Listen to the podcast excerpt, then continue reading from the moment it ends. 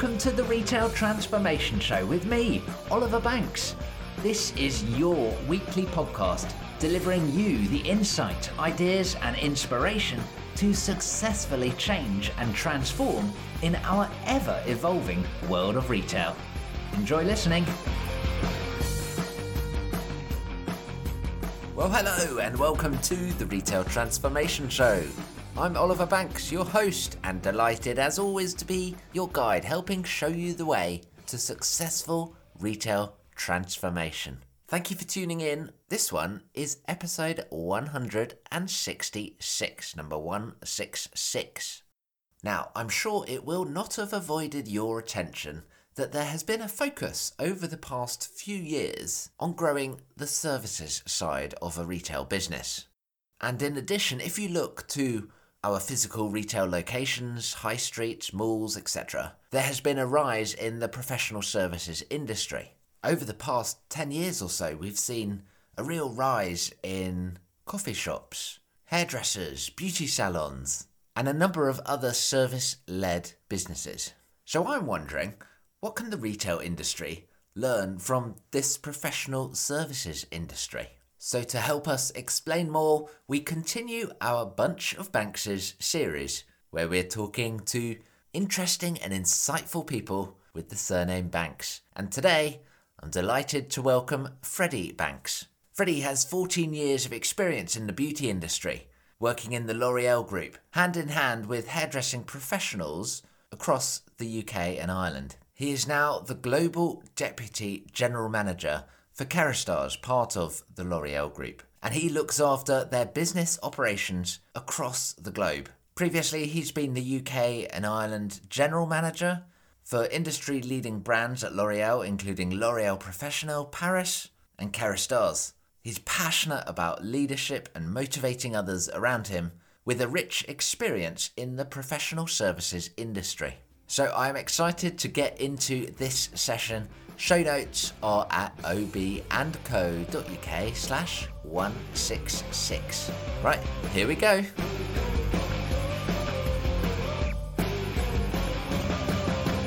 So I'm delighted to welcome Freddie Banks to the Retail Transformation Show. Freddie, how are you?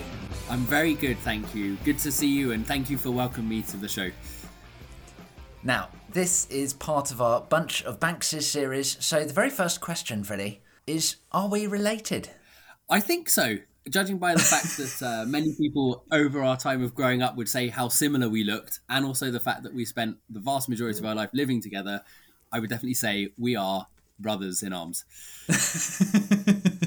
Indeed, we are. So, yeah, Freddie is my brother, and uh, brother from the same mother. yeah, very pleased to welcome him onto the show.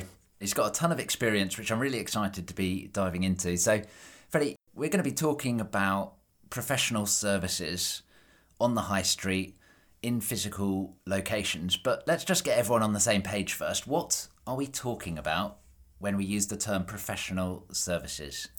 So, for me, when you think professional services, it's basically anything that requires a deep level of training uh, and upskilling to be able to deliver that service. So it could be uh, a doctor, it could be an architect, it could be an electrician, or in my case, uh, the industry that I work in, it could be hairdressing as well.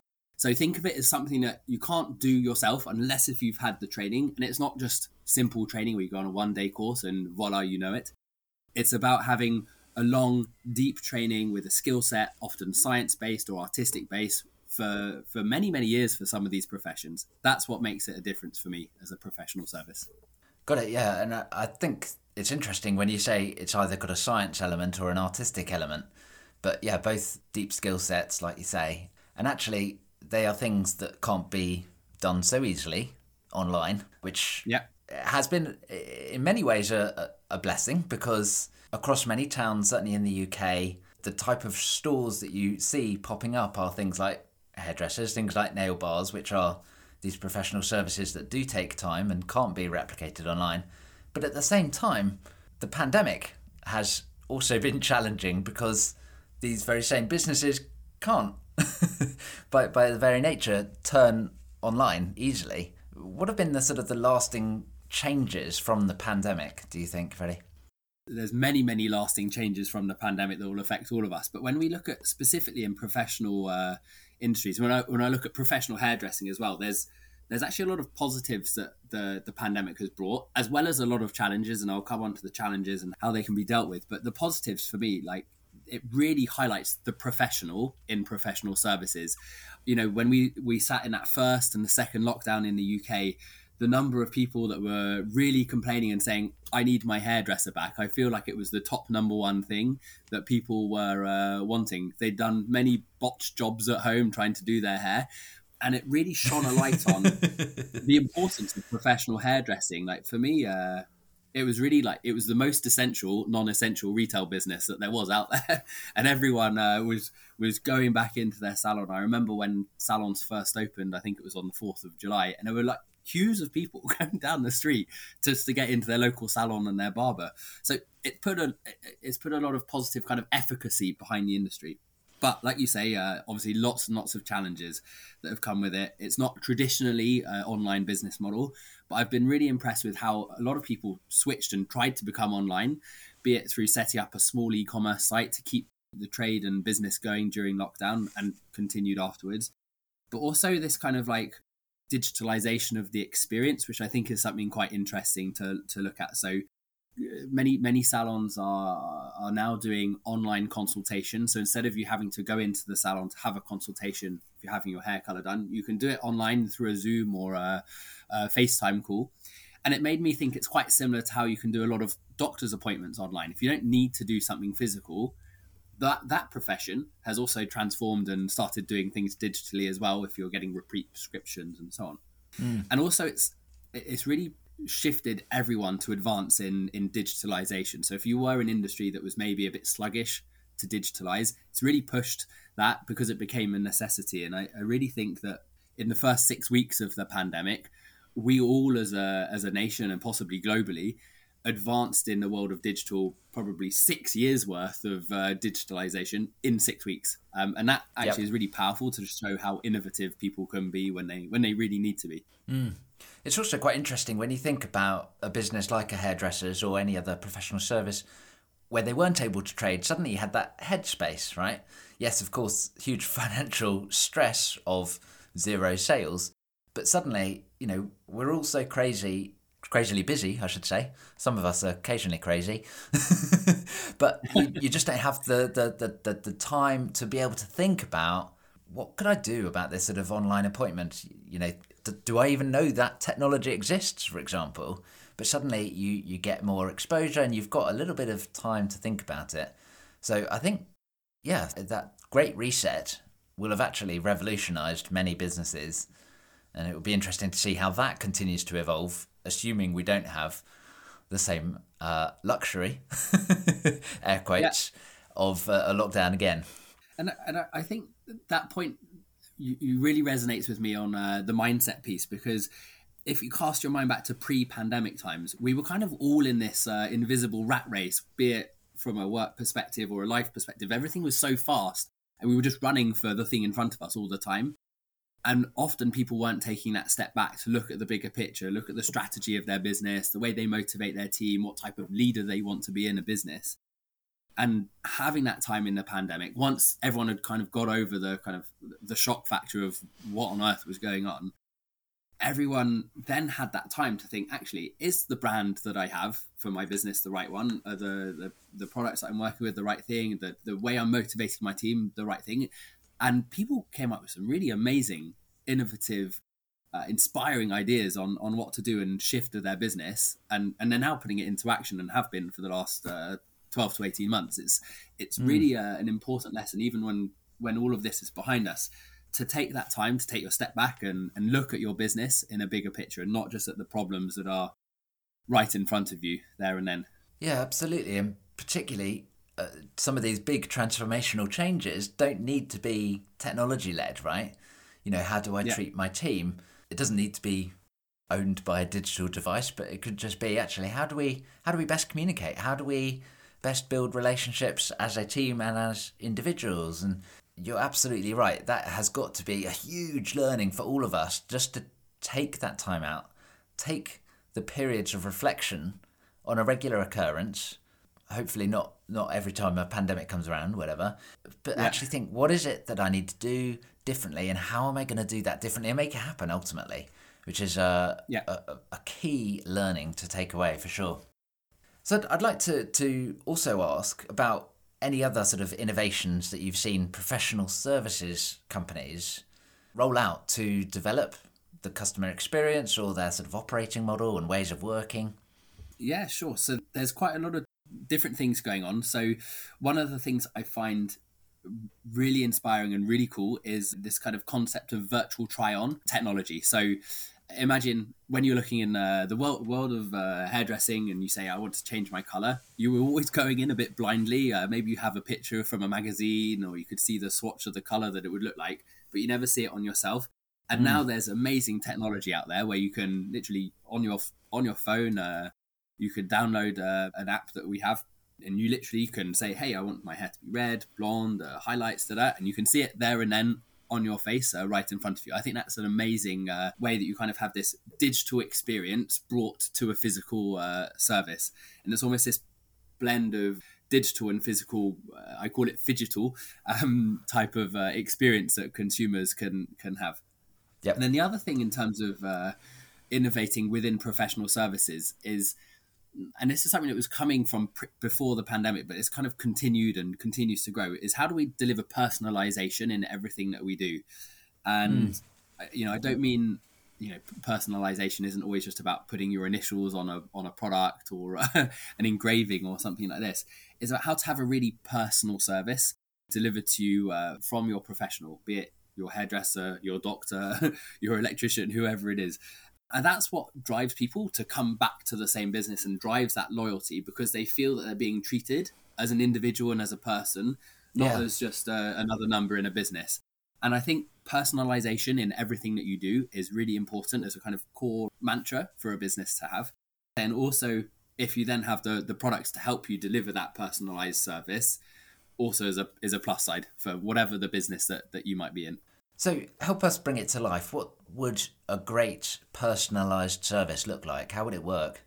So for me, it always starts with the consultation. So if we just look at the hairdressing industry, you want to have a, a deep consultation. It is not just talking about the result that you want on your hair, but it's also understanding you as a person because uh, you know your hair we we often say like your hair is your fashion accessory that you wear every single day so uh, it's something very important and very intrinsically linked to the confidence of a, of a woman, for, for example. So to really understand that woman's personality and how you can then reflect her personality through her hair is something that really makes that service personal. But then if we say looked in uh, another business, say like restaurants or um, cocktail bars or something like this, how do you bring personalization into that? And I've seen many different uh, places where they don't have a menu, for example, and you go and you have a consultation with be it the maitre d of the the restaurant or the or the bar and they will create a meal or a drink for you based on your consultation. What more personalization could you have than that? Yep. Uh, something made just for you. Yeah no that's that's incredible. And a lot of this you know you hinted strongly at it right at the very start right? A lot of this comes down to the experience of the individuals the the people that are doing the consultation with the customers. How are you seeing different companies helping to evolve that sort of upskilling, that level up of the individual people so that they can have these fantastic deep consultations, which can be quite difficult to do on a, you know, someone that's just literally walked in and you've got who knows what they are looking for right in front of you. Yeah. So it is really important. And now honestly, more than ever, the consumer is more informed than they ever used to be. So not only is there a need for this continued training because you want to be able to deliver a personalized service, there's also a need for it because you don't want to be in a position where your consumer uh, that you're, you're delivering the service to may know more than you do. Which yes. can then be often uh, destabilizing for uh, for the professional as well. That's actually quite an issue that we come across in the retail industry, where we've all got phones and access to all of the detailed product specs and thousands of reviews and YouTube videos and this and that and everything else. And suddenly, you know, as a, as a store colleague, you've got someone coming in asking about a particular product. and they know all Yeah. about it and they've done hours of research potentially and it's uh you you, you got to roll with it right Yeah. so yes that education and skills piece is is key I think there's there's two things on this that uh, to kind of come back and answer your question. One is you almost want to create like connoisseurs or geeks on your on your brand or your product. So what I mean by this is like it's not just reading the whatever the product is, right? It doesn't necessarily have to be uh, in the in the hair and beauty industry. It could be any industry. There's the the, the core facts of the product that you can find online on uh, brand websites and things like this. But what is the the stuff that only a connoisseur would know that isn't maybe necessarily available online? What I'm thinking is like you know when people say, "Oh, did you know?" Like, what's the "did you know" fact? By the way, did you know this kind of unique insight? The shape of the product is like this because of uh, you know some uh, some heritage uh, inspiration on the brand. Like, what's the fun fact that only a, a geek of the brand would know? And that's Yep. something that you can then arm your your staff and your employees with. The second thing is education beyond the product. So, yes, information on the product you can find online. Yes, we can educate our staff on it. What is the education beyond the product? So, what is the education on the experience that they're delivering? So, if you're a member of staff in the store, often you have situations where you might be working in a very high end department store and you're not earning the type of salary where you would be able to shop in that department store, yet you're dealing with people who are. So, yes if you're uh, in a situation like that, how do you have this time when you can have a a genuine personal conversation with someone who's earning, uh, you know, a six figure salary or higher, when you're not? Like, how do you create that bond? So it's this education on having that conversation, the type of language to to talk about, keeping them updated with latest trends within that community as well, so they can they can give relevance to the conversation when they're when they're engaging with the client or consumer. Yeah, I think that's that's obviously a key part, and it's it's again thinking about that sort of customer knowledge and who is who is the customer, what is it they're thinking about, talking about, much more than just what the product is, how the checkout system works, etc., etc. But Yeah, it's a much softer side of the engagement. And and I I really uh, dr- draw a lot of uh, inspiration from the restaurant trade as well. So if you imagine, say, like the difference between in a Michelin star restaurant with a sommelier when they bring you your bottle of wine and they consult you on your bottle of wine, versus an average high street restaurant where they might have a wine list. Think of the different experience in the way that they would talk about the product. Not what they say. What they say might be the same, but the way they talk about it the way they would then present the bottle to you, the way they would open it, the way they would pour the glass for you, all of these things, it might be exactly the same bottle of wine, but the experience you would get would be totally different in those two restaurants. And so, how are you in your business delivering that Michelin star sommelier experience versus average average restaurant on the high street experience? I love it. I love it. I love these uh, these lessons, I suppose, that we're taking from other industries and we can apply them back into our own industry, whether it is in the world of hairdressing, whether it is another professional service, or actually whether it is a broader retail setting as well. Fantastic. Freddie, I'd love to ask you about the other disruptions facing the industry. We've obviously touched on Yeah. the challenges of, of the pandemic and having to close, which, fingers crossed, is over now, maybe. what else is facing the professional services industry as a challenge or a potential disruption? So, yeah, sure. So, you know, the first one, like we've touched on, is the the, the rise of e-commerce. You know, e-commerce is here to here to stay. There's no uh, there's no way to fight against it, like some might have thought ten years ago. It's more how do we coexist with it? How do we get on board with it? And how do we uh, how do we benefit from it as well? yes. One of the other disruptions that is is really impacting most service industries is the staffing disruption. So there's a couple of elements, you know, where, and I know this is also affecting the farming industry hugely, is there are less people uh, wanting to do those types of jobs in the UK, partly because of uh, going to other countries during the pandemic, partly linked to Brexit, partly linked, I'm sure, to other reasons as well. There's a bit of a staffing issue uh, crisis almost, I think, in uh, a lot of trades, especially restaurants and cafes and, and salons as well.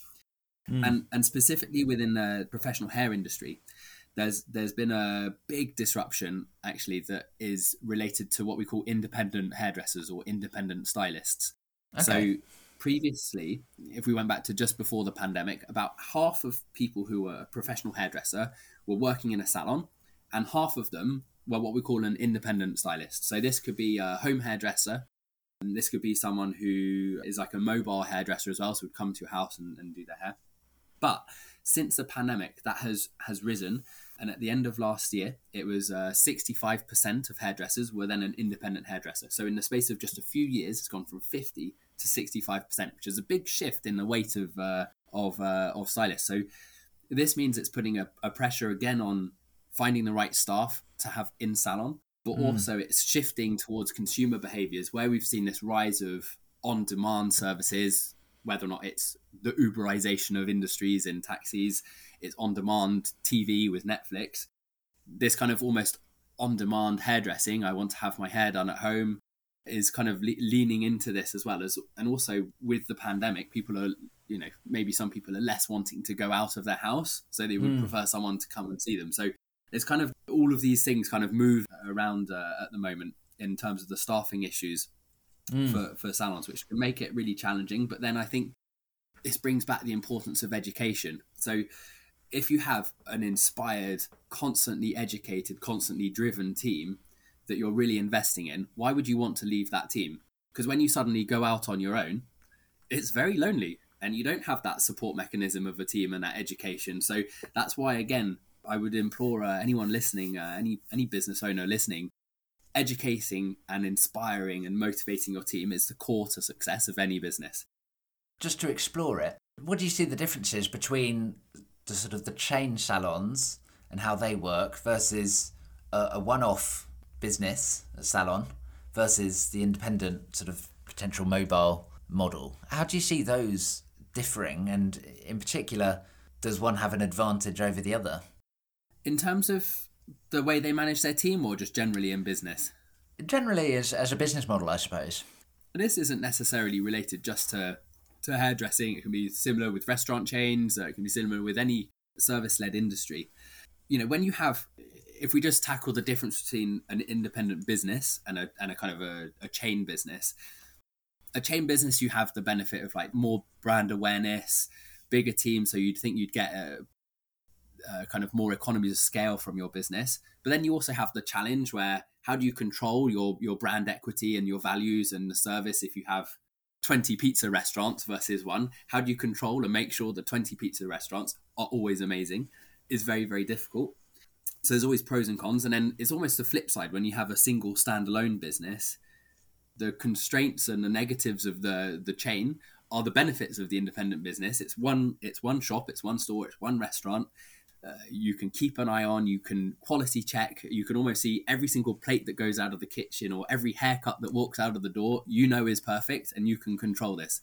But then you maybe have less of the uh, kind of benefits of economies of scale and all of this kind of stuff and and it's there's no right or wrong. I know many business owners that have got uh, you know many many stores and many uh, many businesses and do very very well. And I know a lot of people that have just one salon or one business, and they are very very successful. So there's no right or wrong method. I think it's more about what is the right one for you and which is the one you want to uh, to go down. And then the independent yep. stylist piece is is uh, very different because you are it, you are a one man band. You know, uh, you are your business. Um, you don't rely on uh, your team to deliver the business, so it's very much what you uh, what you put in, you get back out again, um, and it's uh, you are your brand. Uh, there's no mm. other brand to hide behind. Um, which even more so then you've got you've got the perfect quality control because you're the only one responsible for for delivering that. Yep, that makes sense. That makes sense. Any other disruptions that would be worth highlighting? the other big disruption I've noticed, and it, it's something I've really noticed in the last 12 months becoming even stronger. And I question about this classifying as a disruption because a disruption is something that's sudden and changes everything. But I still think it's it's really shifting is the whole world of of sustainability. And the reason for this is I just I'm just noticing this year more than ever sustainability is everywhere. It's no longer a niche. Like I, I feel like five years ago, it was a bit of a a, yeah. uh, a niche angle to have for your brand. If you look, if you walked into a store and you looked at a shelf in um, a supermarket or a, you know a, a, pharmacy or wherever it would be that you go into, there would be like a minute amount of brands that would have a sustainability angle, and the rest were just the traditional uh, brands that we know and love.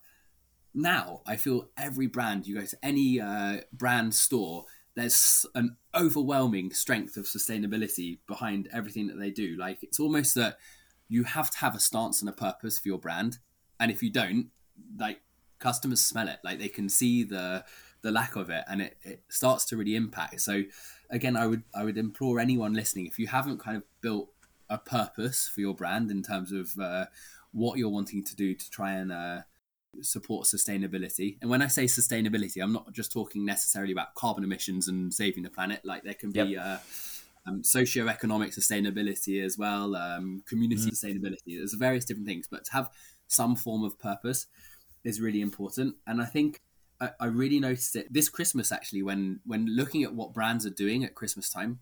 Often a tried and tested method would be to do a collaboration, right? So you often get like a, a beauty brand collaborating with a fashion brand, yep. or a, a, tech brand collaborating with another type of brand, whatever.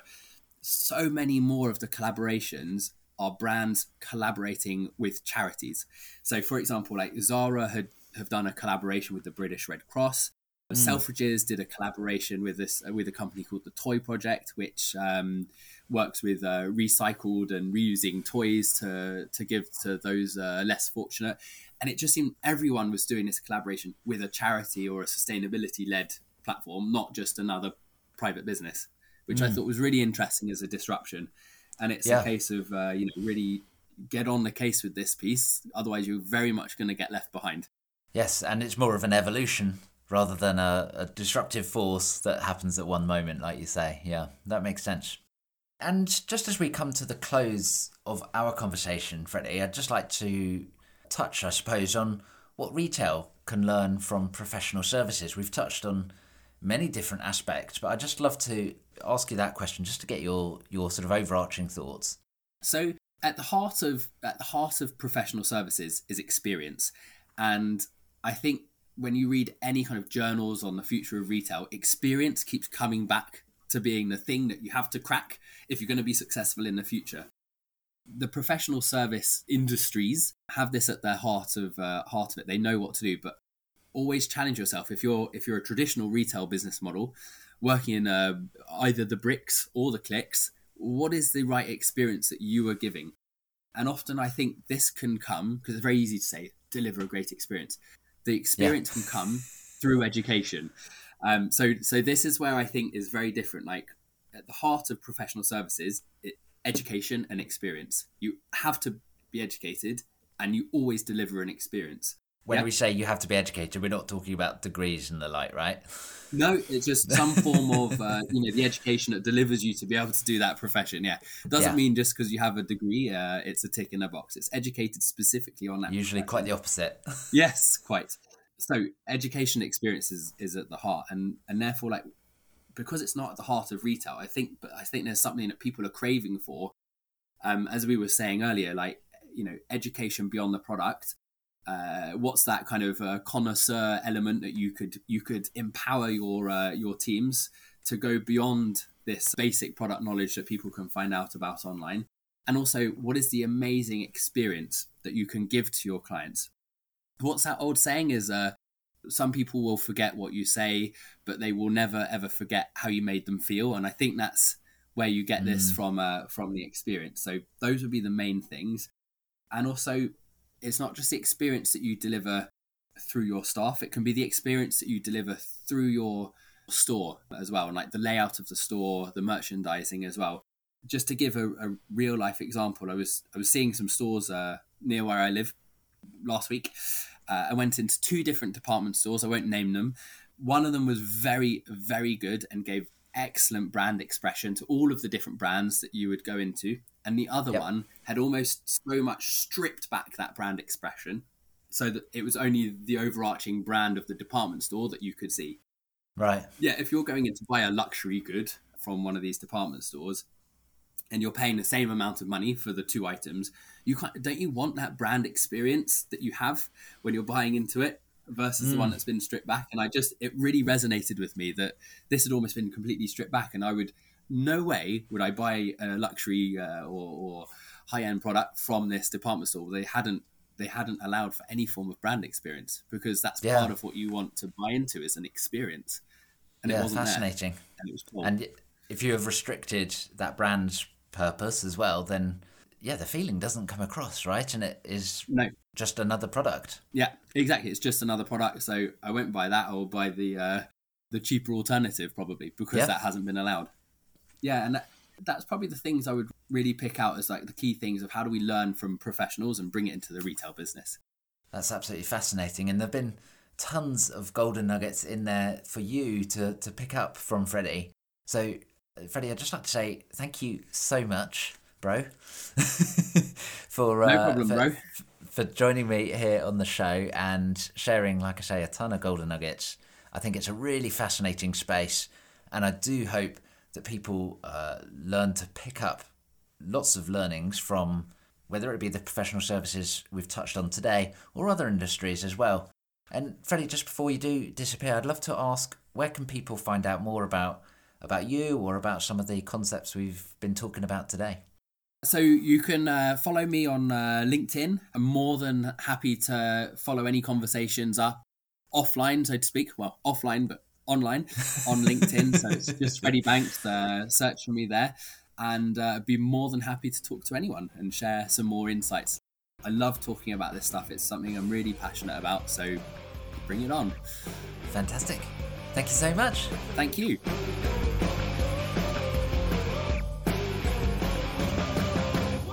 Ah, wasn't that amazing? I loved having Freddie Banks on the show, my brother, of course, and I think he shared some fantastic golden nuggets for all of us to learn from and help to transform retail in the way that the professional services industry has seen massive growth and massive change as well.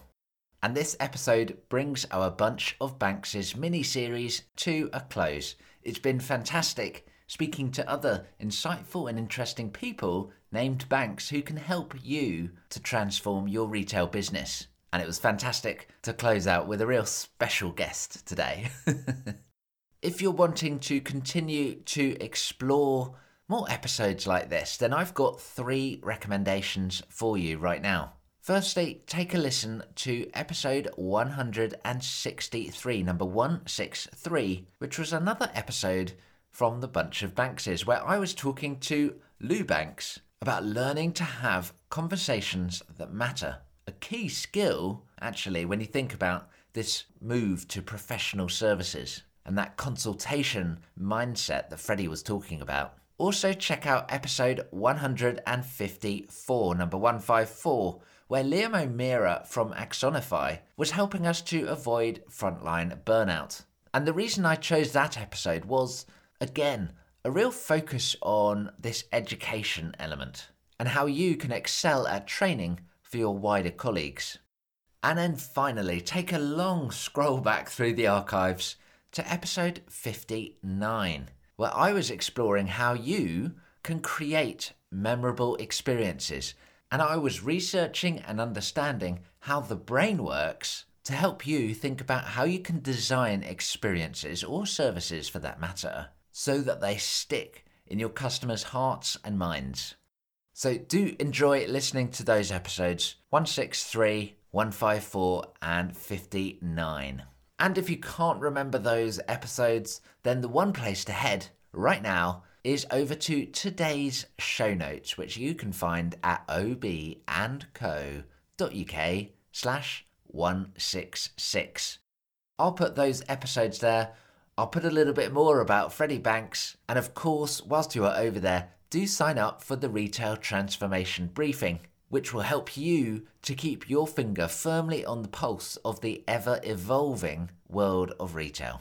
With key headlines and intel from all of the innovations and changes and disruptions that are happening to our industry. Thank you so much for tuning in to this podcast, and I look forward to joining you on another episode very, very soon. Bye for now.